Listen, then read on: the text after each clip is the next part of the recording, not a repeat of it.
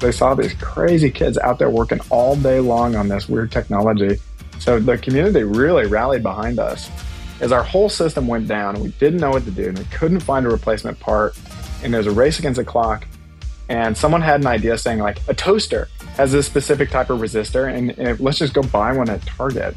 And the lady was like, "Do you want a warranty on this toaster?" and I said, "I said, no, ma'am. We're gonna destroy it."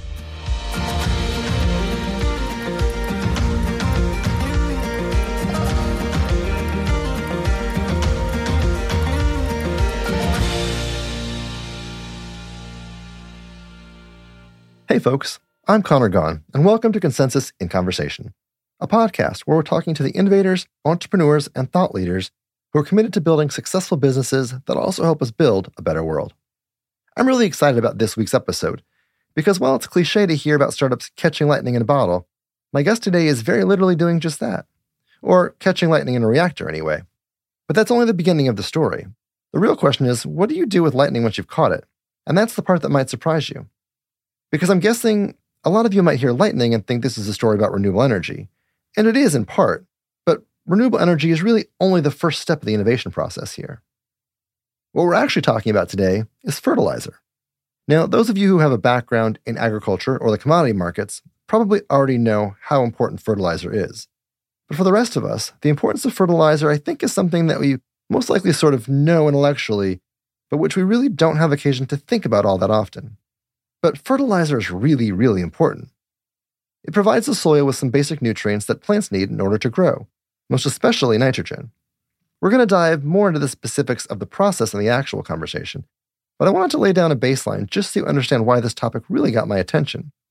Globally, the amount of naturally occurring nitrogen in the soil before fertilizer is only half of what's required by agriculture to produce enough food for the entire population.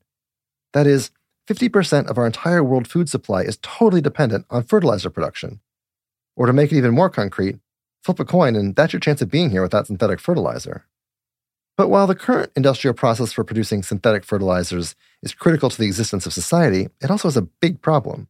It is a major producer of greenhouse gas emissions.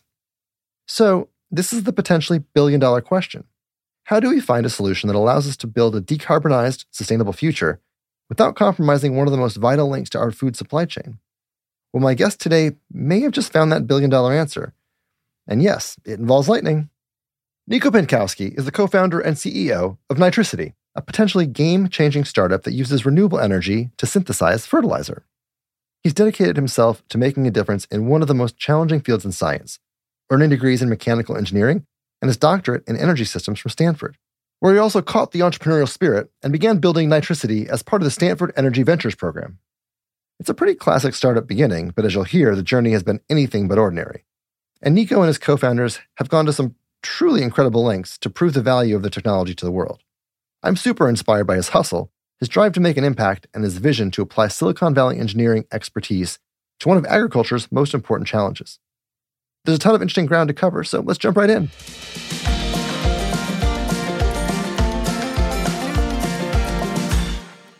How's it going today? Thanks for joining us. Good. Thanks for having me. So let's start at the beginning. Tell us a little bit about where you're from, growing up, kind of thing. I'm from Colorado and pretty proud of it, actually. Um, my family is like six or seven generation Coloradan. And I grew up in Douglas County, born in Denver, and then went to school up in Boulder. I don't think we talked about this when we previously got to chat, but you know, I'm originally from Colorado too. Amazing. What part? Raised in Littleton, uh, and then my folks moved to Golden when I was in high school. I love Golden. There's a great pizza shop in Golden. Woody's. Yeah. Yeah. I miss it. I miss I miss Colorado. I don't get back nearly enough anymore. And it feels like I mean the state's gone through such a transformation since it just feels like every time I get back it's a, it's 10 times bigger than it was the, the, year before or the two years before. It's amazing. It's the uh, best known secret now. Yeah. Colorado's amazing. Yeah. um, how'd you end up at CU Boulder? Did you like it there? I did. You know, I was debating between Mines and Boulder. Um, I always like math and sciences, and so Mines is kind of a great school for that. But I just really liked the city of Boulder, Boulder campus, and then downtown Pearl Street, yeah. the hiking, the running. Um, if you like the mountains, Boulder is just a phenomenal place, and it was a great place to go to school. So that lured me in. And so you knew you liked science and math, and you studied mechanical engineering. Did you know that you wanted to be an engineer? Was that always kind of in the cards? You know, I didn't. I really liked math from an early age and I thought it was just this great puzzle and was very competitive. And I'm a very competitive person. And so I got to like be competitive in sports and I got to be competitive in math. So, you know, my family members said, Hey, you're, you're good at math. You should consider engineering. And I also like like physical stuff. And so I decided to do uh, mechanical engineering at the recommendation of uh, one of my family members and haven't looked back. Really love it. Specifically, I'm one of those weird people that likes thermodynamics. Most people, you go into you go into your undergrad curriculum for engineering, and everyone is like begrudging and and having to take thermo. Uh, but for me, I just couldn't get enough. Thermo is like, oh my gosh, I could eat up every thermo class. Just fired you up. No, no pun intended. Uh, uh, you know, I, I, don't know. I was just good at it uh, it made sense and it involved energy, which I really liked. So yeah, you know, thermo is like really the study of energy and it drives our world and it's complicated. It can get really complicated. And, you know, for me, it just clicked. Yeah. And you, you really did lean in. I mean, you get your degree in mechanical engineering and then you go back to school or stay in school and pursue some advanced degrees. What was it about engineering and school that was like, yes, let's just keep going. Let's, let's get the master's, let's get the PhD. Like, how did you know that that was the path you wanted to stick in for a while? You know, that's a good question. I think it was summer of sophomore year in undergrad. I was uh, traveling Eastern Europe, um, staying with my family. So I was in Pristina, Kosovo, and thinking about what I wanted to do with my future. And I wanted to set an ambitious goal that would like push me to achieve the most in, in the short term. And getting a PhD is is what I centered in on. And then I only wanted to get a PhD if I could go to Stanford, Berkeley, Caltech, or MIT. And so I wrote down this list of like five things. Like, okay, I need good grades. I need some letters of recommendation and I should study really hard for this GRE test. And getting into Stanford was like one of the most impactful days of my life. It was a goal I was going after for many years. I think a lot of people, you know, a lot of people at Stanford are accepted and, and get in just because they're just pure geniuses with a right 250 IQ and just amazingly brilliant people there. For me, it was definitely the result of like a dedicated multi-year campaign pursuing professors who you know knew someone who knew someone there to say nice things about me and things like that. So that was how I got there. And did you have a sense of what beyond knowing that you were passionate about thermo, what you wanted to study, what you wanted to do with an advanced degree at that point? change the world. I don't know. Yeah, that's a fair answer. I mean, I, I wanted to make the world a better place. I'm from Colorado. You're from Colorado. You know, there's a big focus on like the environment yeah. and sustainability there. You know, if you spend a lot of times in the environment, you just fall in love with it. And I have a certain set of skills, good at math, good at thermo, and climate tech, you know, had this strong calling for me. Uh, you get into Stanford on this set of skills that you're excited about, that you're passionate about, and you end up working within the Stanford Energy Ventures program, which is prestigious and very specific in discipline. So I'm curious, was that something where you knew you wanted to end up when you got to Stanford, or was that something that you got there and, and found a home within Stanford Energy Ventures? So at Stanford, a couple years in, I was starting to get that bug for entrepreneurship because you're in Silicon Valley and you start to think about what's next for me after grad school. And like, let's build a multi year campaign to get there. You're big on the multi-year campaign. I mean, you know, some people have to. Yeah. yeah. Some people just yeah, find their way into all these wonderful successes, and other people have to like work at it for years. Um, and so I was going to all the climate tech events. Um, Stanford's great because you can listen to all these great guest speakers talk about climate technology and climate policy, et cetera. And then this class uh, called Climate Ventures had some amazing professors with a great track record. And I went to an info session on that and it just blew my mind. It just sounded like something I had to be part of and I wanted to make a team and try to put together a climate venture. I mean, you kind of hint at this, but Stanford, by virtue of location and history and provenance, just imbues entrepreneurial spirit. It seems like to everyone that's there. I remember touring campus and feeling the energy when I did it 20 some years ago, even. Um, I'm curious how that rubbed off on you. Do you remember kind of feeling that shift in perspective from I like math and science, I like thermo, I like energy to hmm, starting a company, hmm, entrepreneurship. Like, can you look back and think about the transformation or the evolution as that kind of got into your system? Starting a business and Silicon Valley are so connected. There's such a romance of going to Silicon Valley yeah. and like beginning an entrepreneurial venture. And there's so much history here as well of people that have done it and have like taken ideas to become real products and have consequently changed the world. And so for me, there was this like sense of adventure in that and honestly a sense of like romance. Yeah. You know, going to Silicon Valley, being involved in taking a transformational idea into something that's real. And then also that, uh, you know, there was a potential to do that with thermodynamics and energy sciences and, and something that's good for the environment. It was just incredible. And there's like very few places on earth that give so many resources to support people trying to do that, people trying to take big swings that it felt surreal. And and there was like a couple moments in there that felt particularly surreal. But like my first meeting on Sand Hill Road. We're going to that little like hyper expensive lunch restaurant in on the top of Sand Hill Road and like meeting with a venture capitalist talking about X, Y, and Z. And you can just like feel the history. Or you can see like a successful investor in the corner of the restaurant, or even like touring like downtown Palo Alto. Sure. And seeing like bits of history all over the place. That's incredible. And I was very fortunate to have like these opportunities being in this space at a time where you could do that in climate tech with thermodynamics at its core. Were there professors or peers or classmates that either inspired you, influenced you, or where, you know, the conversations, the classes, like you look back again and think that was part of the spark that got the ball rolling? It's a good question. For me, there was this program that started the week before the PhD program started and it was led by a previous professor, but now the head of the John Doerr School of Sustainability, Professor Majumdar. And also it had guest lecturers come in, like previous Secretary Shultz or like Condoleezza Rice come and give talks about energy. And then they also, you apply and you do these like competition games with other students at lunch. And I was like, okay, I'm smart to go to competition. And then you're, you're, it is your first experience at Stanford. And I just realized everyone was way smarter than me. And it was very shocking. Um, so you have like these amazing presentations, super inspirational. And then you also get super humbled right. in the same day because your first day of class or your first like competitive event at Stanford where it's like intellectual competition, you just realize that everyone is just a genius and works incredibly hard and gets things faster than you. So that was an interesting kind of juxtaposition. I mean, Stanford plays a pretty pivotal role in the evolution of, the, of your company now. So tell us how that solidified, how that came to be. So we built Nitricity from our backyards or from like Airbnbs in Fresno. So Josh McEnaney and I started working together at Stanford.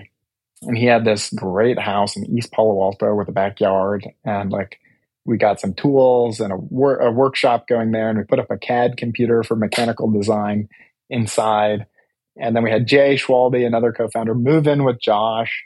And we were doing very advanced lab work in Stanford labs on, you know, combustion sciences or electrochemistry. And then after doing our lab work, we would drive to East Palo Alto to Josh's backyard and try to hack together our, our new product connected to a solar panel, making fertilizer with like an Allen wrench and duct tape.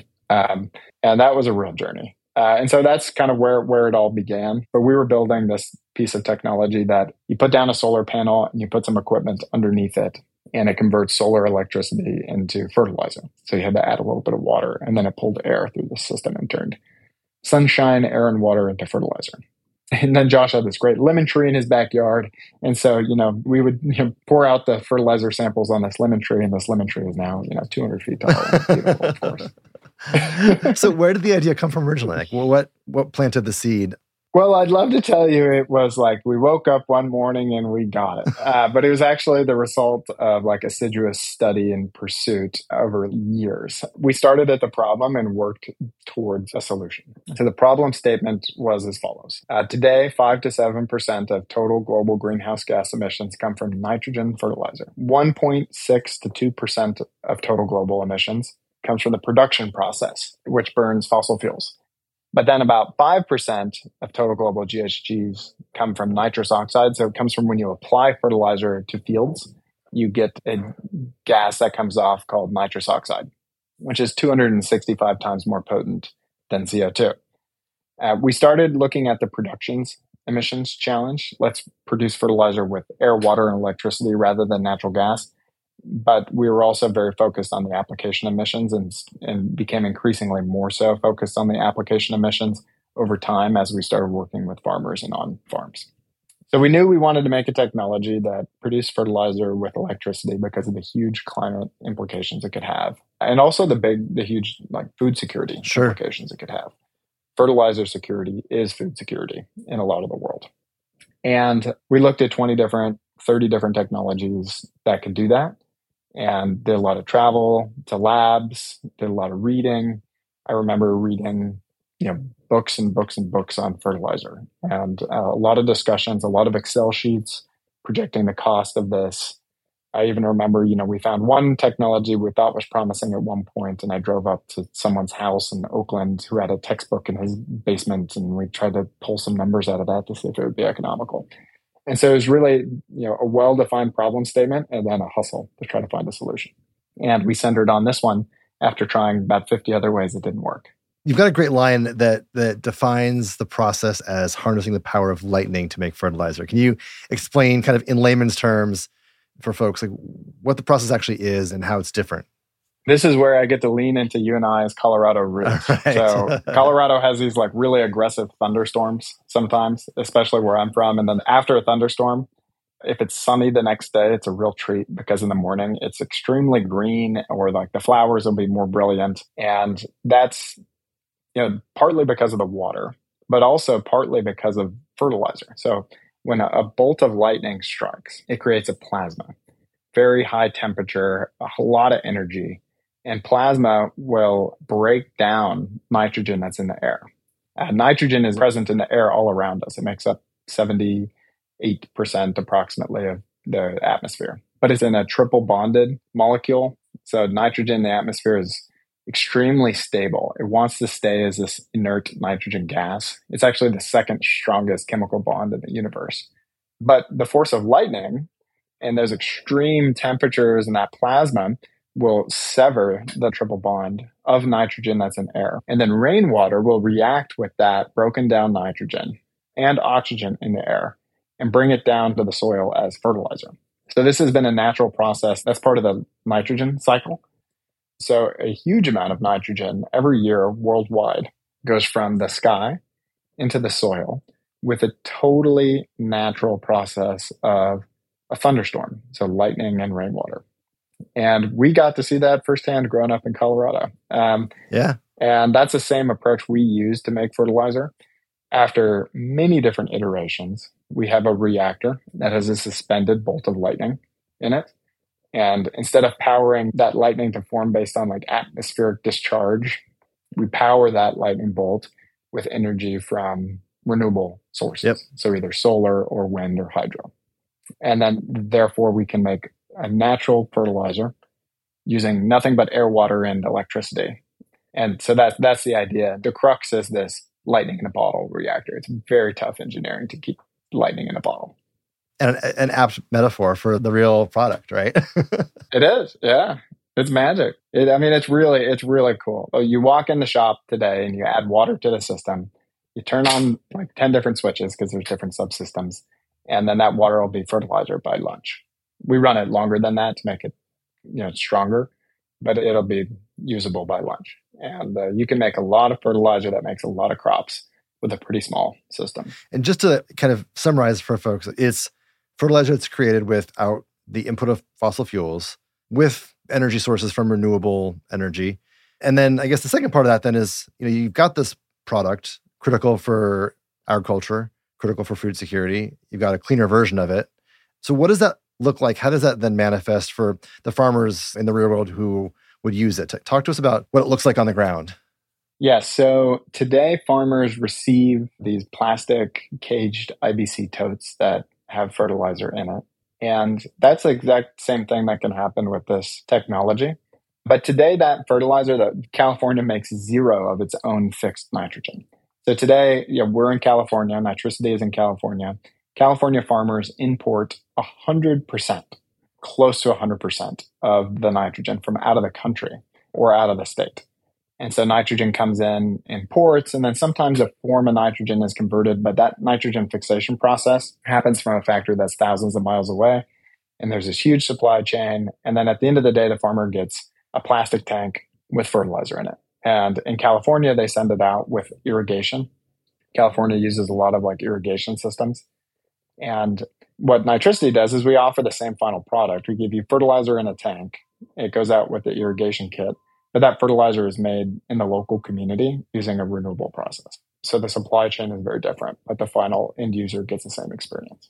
And I mean, what was it like testing, seeking, investigating, and and working in the field, literally, as you kind of evolve this this idea into eventually what becomes a, a product and a company? Like, I have to imagine there's some great stories from testing the subsystems in the real world on farmland or you know around California in Fresno you mentioned earlier. Like talk to us about the, the, some of the stories of the building process.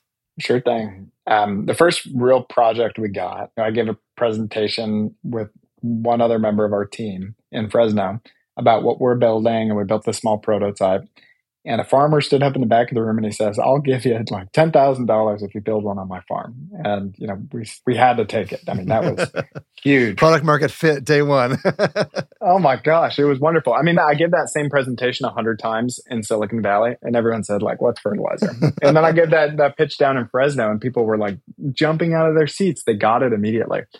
And so we got this project to build a solar on farm fertilizer system in Fresno and we built the whole system, installed the solar array there. It was about the size of a pickup truck. And then we built our technology to fit in two 55 gallon drums. And we built that technology in Josh's backyard in Palo Alto. And we tested it.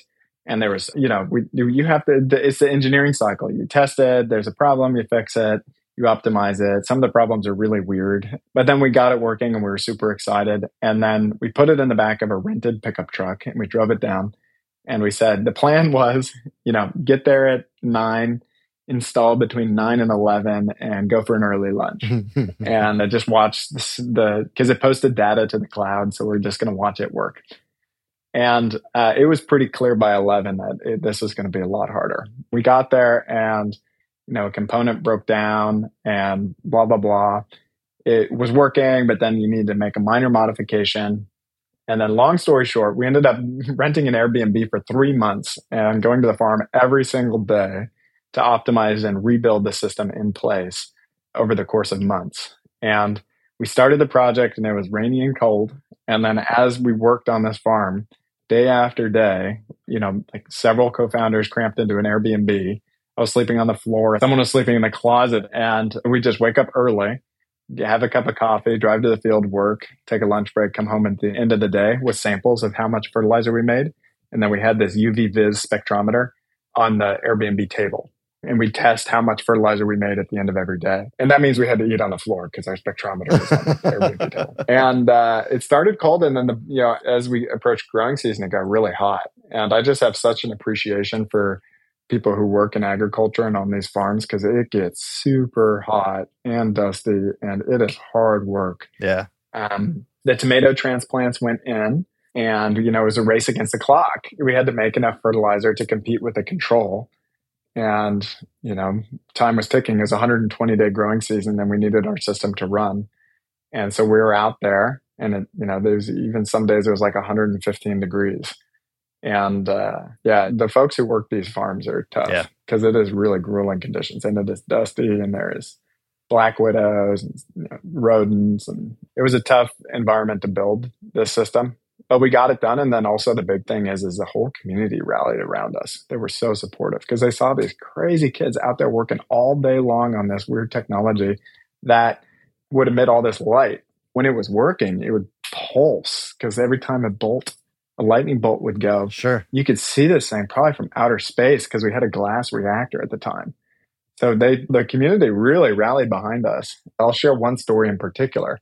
As our whole system went down and we didn't know what to do and we couldn't find a replacement part and there's a race against the clock And someone had an idea saying like, Hey, a microwave oven has like this specific type of like resistor.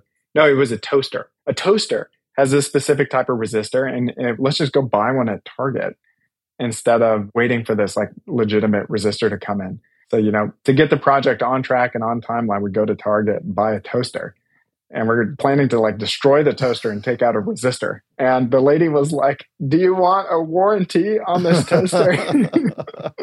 and I said, "I said, no, ma'am. We're gonna destroy it." then we go smash the toaster, take out a resistor, put it into our system. Everything is working just fine, and you know we worked for another month. it, it sounds like within that period there were some days where you didn't have the confidence that you're going to beat the control. How did you kind of push through those moments of uncertainty? Oh, I think just madness. Um, it takes that to be an entrepreneur. It takes a little bit of that. Uh, at this point, we were just delusional and crazy. Yeah. I mean, the, the, most important thing is you just have a really good group that's excited about something, yeah. and you have a lot of people rooting for you, and you don't want to let them down, and you're having kind of a good time, even though it's a lot of suffering too, because you're you're together. So if you're working with a good team that's like really excited about solving a big problem and you have some support, you know, it was no question. Yeah. And, you know, there was one day where we just like had to take a break. It was, we were exhausted and it was hot. Yeah. That's part of it too. As you get this product up and running and see the results and compare them to the control, was there a moment where the opposite happened where you thought, okay, we've got something that's, that's not just real on paper, but that's real? Yeah, at some point we got it working and it just needed no more maintenance and it would just run continuously for a while. And we drove back to the Bay Area and then we did some preliminary tests and we got a couple grants and we did some analysis on the cost economics and they looked quite compelling. And then not only that, but we started building another project on another farm and I got a call from the farmer and he said, like, what are you doing today? You know, like United States Secretary of Agriculture Tom Vilsack wants to see a project and he's going to be on the farm on Thursday morning. And um, that was like, like you, you have all these investors and you know, politicians that are like shocked at what you've built. And you know, it's a couple of dusty guys on this farm with wrenches. So that was pretty eye opening. It was pretty surreal. How did you get, I guess, from working in the fields to taking a product and and shopping it around with your friends on Sand Hill Road? And you know, how did investors receive this? How did you pitch it? Walk us through that transition because it's a very different day to day. It is, yes. Um, there were some points I was just very stressed about, you know, making sure we had enough money to um, yeah. keep operating. You know, we had members of our team rolling out of school everyone was concluding their PhD or postdocs, and they wanted to work on this because it was exciting and everyone thinks it can change the world. And they saw that. And then they see this like group, you know, everyone, we're building this, we're having a lot of fun. And so, you know, I, I said, let's like get your salary. And as soon as you commit to like paying people, I mean, sometimes you just have to take this leap, but then you're on the line to make payroll. And that was a pretty heavy burden because there was a period where it was like, you know, that's the only way this initiative succeeds. If people are working on this, but that needs money sometimes. And in the early days, we were very lean and it was really tough. I mean, we're talking week by week, yeah, month by month, making sure you got enough money in the account. Um, and so, you know, we would put the, our prototype at organized pitches with different folks, and we put this prototype in the back of my Subaru and bring a solar fertilizer system into an investment bank and pitch it and turn it on and all this stuff. And some people just didn't get it and other people's did. But then the big thing is after 200 pitches, you start to learn, you start to make progress as a company. And you also start to learn like how to communicate the market opportunity and like what questions are going to be asked. And then also like really, if you need the money, you're going to put a lot of pressure on yourself to like make sure you're prepared and you do the best job you possibly can and that's that's just required. And don't take it personally when you get 200 no's. What were the questions that you got that you refined answers to until you had them perfect? What was kind of the, the most common question from investors, and particularly investors that you know you wanted in the space, the ones that you would have wanted in the deal? Were there any kind of common questions that kept coming up? A lot of questions on the business model and the market opportunity and the market segments, and a lot of questions on how we're going to grow the company and how we're going to get revenue and what our projects are going to look like exactly Yeah. and what the cost structure looks like for that project. Um, and yeah, it took some time to learn like the right vernacular and like how to communicate risks. Like, hey, here are the three investment risks that you have that I think are big and worth paying attention to, and here's how we're, we're addressing each one. Yeah. and in a way that inspires confidence, but is also very transparent. So it's just like building a new muscle or skill set. How does it compare to the world of engineering? Like, what, what are the crossover skills or aptitudes that came directly from engineering versus what was brand spanking new? It's a good question. A lot of it felt new. I mean, but technical communication was critical. The technical communication parts of my training, like the PhD, the writing and presentation skills I developed proved more critical than I thought they Sure. were going to be at the time of learning them. So it's like that engineering writing class that you're taking in undergrad to get the credit. Like that's actually extremely important and things like that. And then also, of course, like a fundamental understanding of economics and comfort in being able to learn a new skill by looking at the reference materials.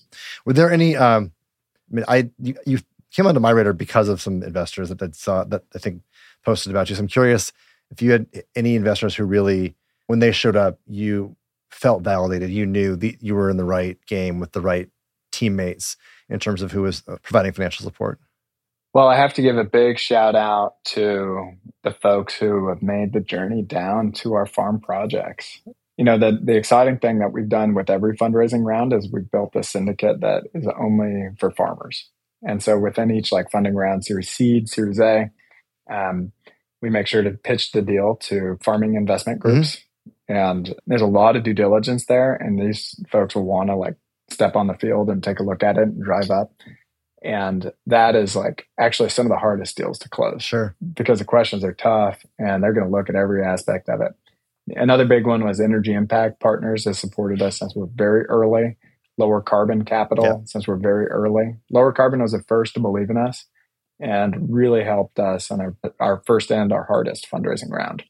And then Energy Impact Partners came in and later and they visited the farm when it was 114 degrees that day and looked at the technology and studied it in depth.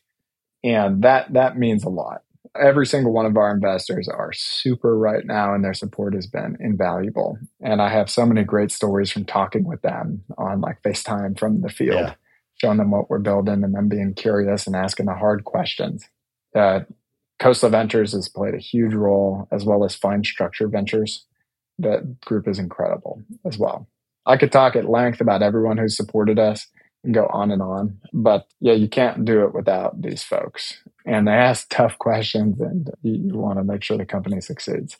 And then on the team side, as we've grown the team, you know, this is hard work. There's a lot of jobs in Silicon Valley that are way easier than this. I mean, like building a revolutionary new technology and then installing it on a farm or you know, doing something like fertilizer, which is such heavy tech involving like chemicals Yeah. and plasmas and things like that takes a lot of grit. And so investors make the opportunity possible, but then the team is really who delivers. And it's just amazing what happens when you get a good team together and the amount that they put in is just spectacular. Yeah.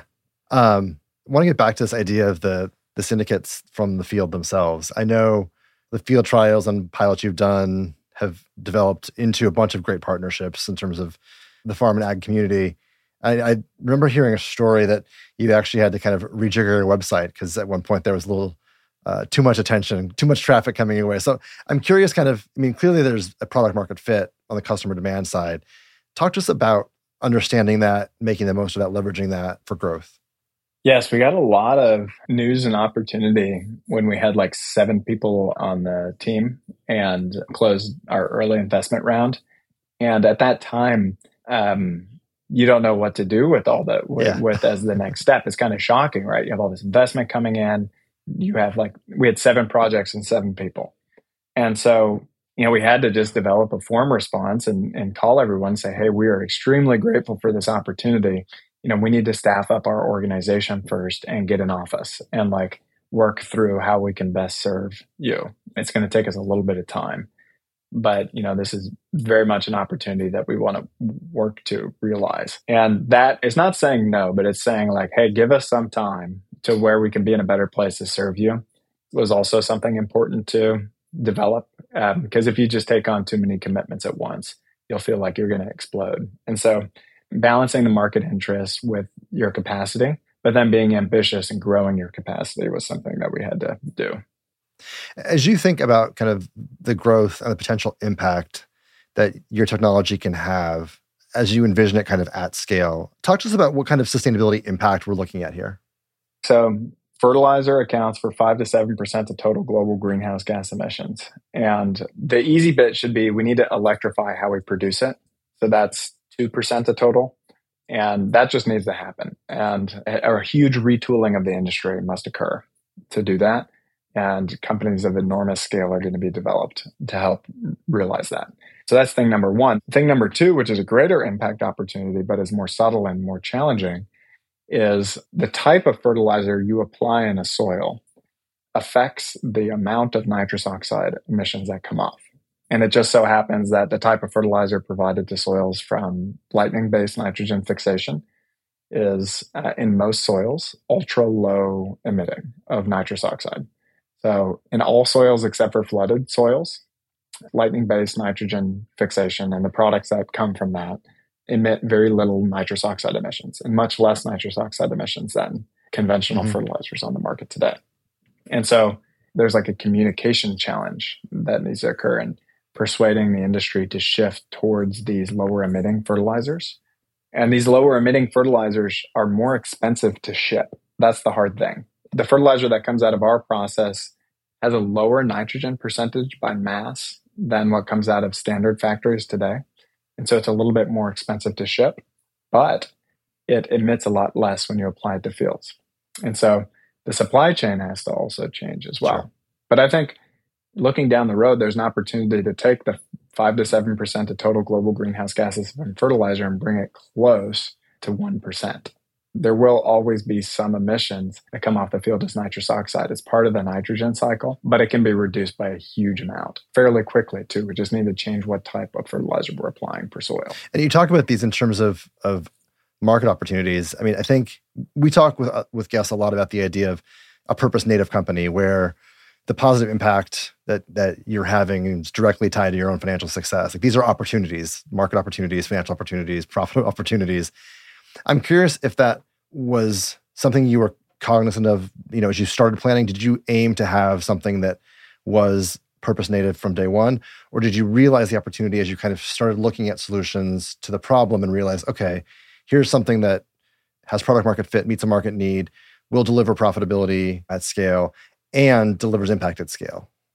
The problem statement centered around the greenhouse gas emissions reduction. Sure and the food security thing. So our mission statement is tied to um, reducing emissions in the industry and promoting food security um, by electrifying and distributing production.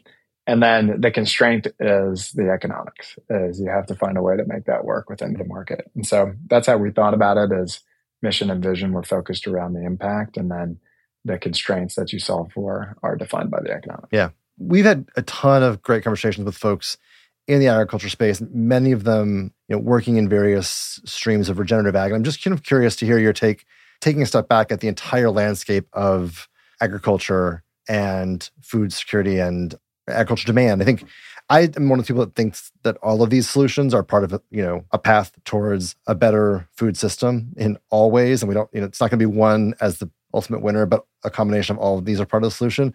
But I'm curious how you see it for me, I, I see a change in the industry happening right now on the energy side because that's just my focus area. Um, there's this revolution coming from solar and wind, offering all these opportunities to build different devices to support productivity in farming. And then on the consumer side, I see it as people care what they eat. And you see this with so many different like labels that are on foods is, is the consumers and people around the world really care what they eat and it's an integral part of every single day multiple parts of people's days around the world. And you know the baseline is making sure everyone has enough nutritious food to eat. But then as that baseline is met there's just layers and layers upon that is like you know well okay now that i'm not starving i want to make sure that there's no like pesticides that are going to cause negative health effects in 20 30 years for me and my family. And so people don't realize how much food plays into our lives and people care about what goes into the food that they eat. And from the energy side too, it's not just about making these different chemicals. It's about um, ultimately serving people uh, who are eating this food and trying to make food in the right way and where it is needed. So yeah, I think there's an opportunity right now to like shift the focus of the industry away from this like the soil as a factory and more towards designing the energy ecosystem to support getting products to the field that then make high quality, accessible food for end consumers.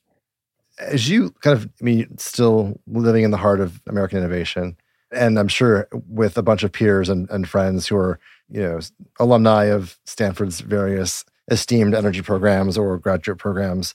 I'm curious, what are the trends you're seeing, the big innovations out there, whether it's in climate tech, in sustainability? What big breakthroughs are you looking at going, okay, this is, you know, there's some other cool stuff happening. What's exciting to you right now?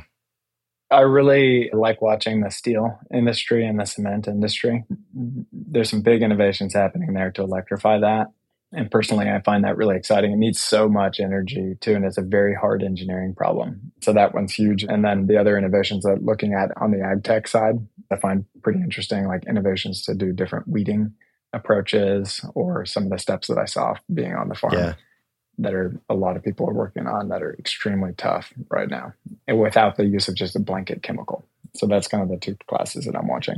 We've had a couple really fun conversations in the industrial decarbonization space with cement and concrete innovators. And it's really inspiring to hear folks that are like doing cool stuff and solving hard problems and building really high potential, high growth companies. It's really inspiring. What's been interesting is some of the places where these intersect, right? So we talked with Rick Fox, the guys that started Partanna, which is a concrete company, and they've actually been partnering with the steel industry to try to repurpose the steel byproducts as mm-hmm. part of their cement processes in creating next generation concrete, which is it's just again like people coming at these problems from such unique angles and finding creative intersections that kind of give me renewed hope that that some cool innovations are out there. Although if you've got good steel folks we should talk to, let me know. That's great. Yeah, the heavy industries are just they're in the background of society, but they're it's so much work to electrify those. It's unbelievable the amount of man hours and people hours going in. Yeah. I mean, along these lines, I tend to ask everybody, you know, you're hearing headlines every day. This week in particular, we're, we're recording this in uh, mid December. So we're hearing the headlines coming out of COP that I think you know, can be depressing for some people who are diehard environmentalists, and not every headline is optimistic. And, and so I'm curious, you know, how do you stay positive and, and work towards developing solutions and innovating when I think sometimes the the certainly the news environment can make us feel like we're so far behind schedule that there's no hope. How, how do you? Um, my phrase for it is defeat defeatism. For me personally, just try to stay focused. There's so much opportunity with what we're building. Wake up, have a cup of office, have a cup of have a cup of office. Yeah, that's have a cup of coffee. Sounds like an entrepreneur right come there. To the office. yeah, uh, just have a cup of coffee, come to the office, and do the best I can with the time that I personally have, yeah. and spread spread awareness on the things that you think are low hanging fruit. I'm like this nitrous oxide fertilizer emissions. Thing. Yeah.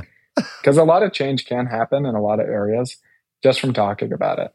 So like there's, you know, retooling the whole fertilizer industry and how we produce it. That only affects like 2% of global emissions. Whereas if we just talk about it and switch the types of fertilizer we're using, you could decrease 5% of global emissions. And so, you know, it's worth talking about it. And then for me personally, I just come to work and have a cup of the office every day. it's going to become a new catchphrase, the cup of the office. um, wh- where can folks that want to learn more find out more? Where, where can we send folks to get educated uh, on the products and what you're doing and what you're excited about? Well, of course, you know, our website, we have a really exciting announcement coming out. So check it out. And then separately, in our space specifically, I want to give a huge shout out to the International Fertilizer Development Center, founded by Henry Kissinger several decades ago. There's this fertilizer development center in Alabama that has invented how the world uses fertilizer today. It invented the ammonia bar. It invented diammonium phosphate, you know, briquettes of urea and deep placement of that. It's a nonprofit that's fundamentally changed the world and save and probably saved like a billion people from starvation across all their efforts. They wrote the book on this industry and the folks that work there and who are working on our, uh, as part of our partnership, I think are, are is a, that's a great place to look for like innovations in our sector. Awesome. We'll definitely put we'll put them into the show notes, along with, of course, all the links to your company and all your updates and news releases as they come out. Super. Yeah. Thank you so much for taking the time. It's been really fun. I think this is such a you said the word low hanging fruit. I think there's a lot of conversations to be had on some of the promising innovations that actually bring, you know, a wealth of opportunity and relatively high scale and relatively easy to achieve if we just focus in on it a little bit. So thanks for being a part of the solution and thanks for having the conversation with us. Yeah. Thanks for having me. We'll have to go to Woody's sometime together if you're ever in Colorado. Exactly. awesome.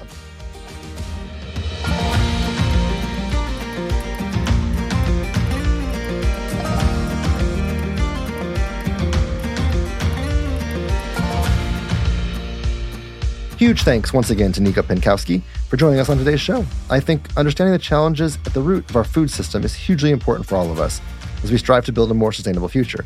And I know for myself, I feel like I've learned a ton from talking to Nico about the role of fertilizer production and the opportunity for decarbonization there. I'm super excited for the technology, and I'm hoping to get to see that lightning in action soon. Stay tuned. If you want to learn more about Nitricity, keep up with their latest announcements, or look at the products for yourself, you can visit the website at nitricity.co. We'll also have a link for you in the show notes. And for those of you who want to do a deep dive into the topic of fertilizer in general, we'll also provide a link to the International Fertilizer Development Center that Nico mentioned. They have a wealth of information on the latest projects and initiatives across the globe working to increase food production while decreasing environmental impact.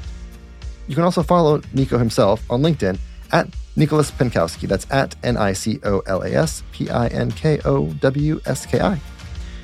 For any questions, comments, or ideas sparked by today's conversation, or if you have a great idea for future conversations, email us at cic at consensus digital.com. That's cic at consensus digital.com. Drop us a line with your reaction to today's conversation. We'd love to know what you're thinking. You can also connect with me directly on LinkedIn and threads at CKGONE. And as always, if you like the show, please give us a follow, a like, or leave a review wherever you listen. It really helps us grow our reach and continue bringing you more awesome conversations with the business leaders you want to hear from. Thanks, everyone. We'll see you next week with a brand new conversation. Consensus in Conversation is hosted and executive produced by me, Conor Gaughan. The episode was produced by Will Gatchell and Jeff Rock with editing from the good folks at Reasonable Volume. Special thanks to the Consensus team, including creative director Kate Tucker, Greg Hergel on research, and Patrick Gallagher on strategy. Consensus in Conversation can be found on Apple Podcasts, Spotify, YouTube, or wherever you listen. Consensus in Conversation is a podcast by Consensus Digital Media, produced in association with Reasonable Volume.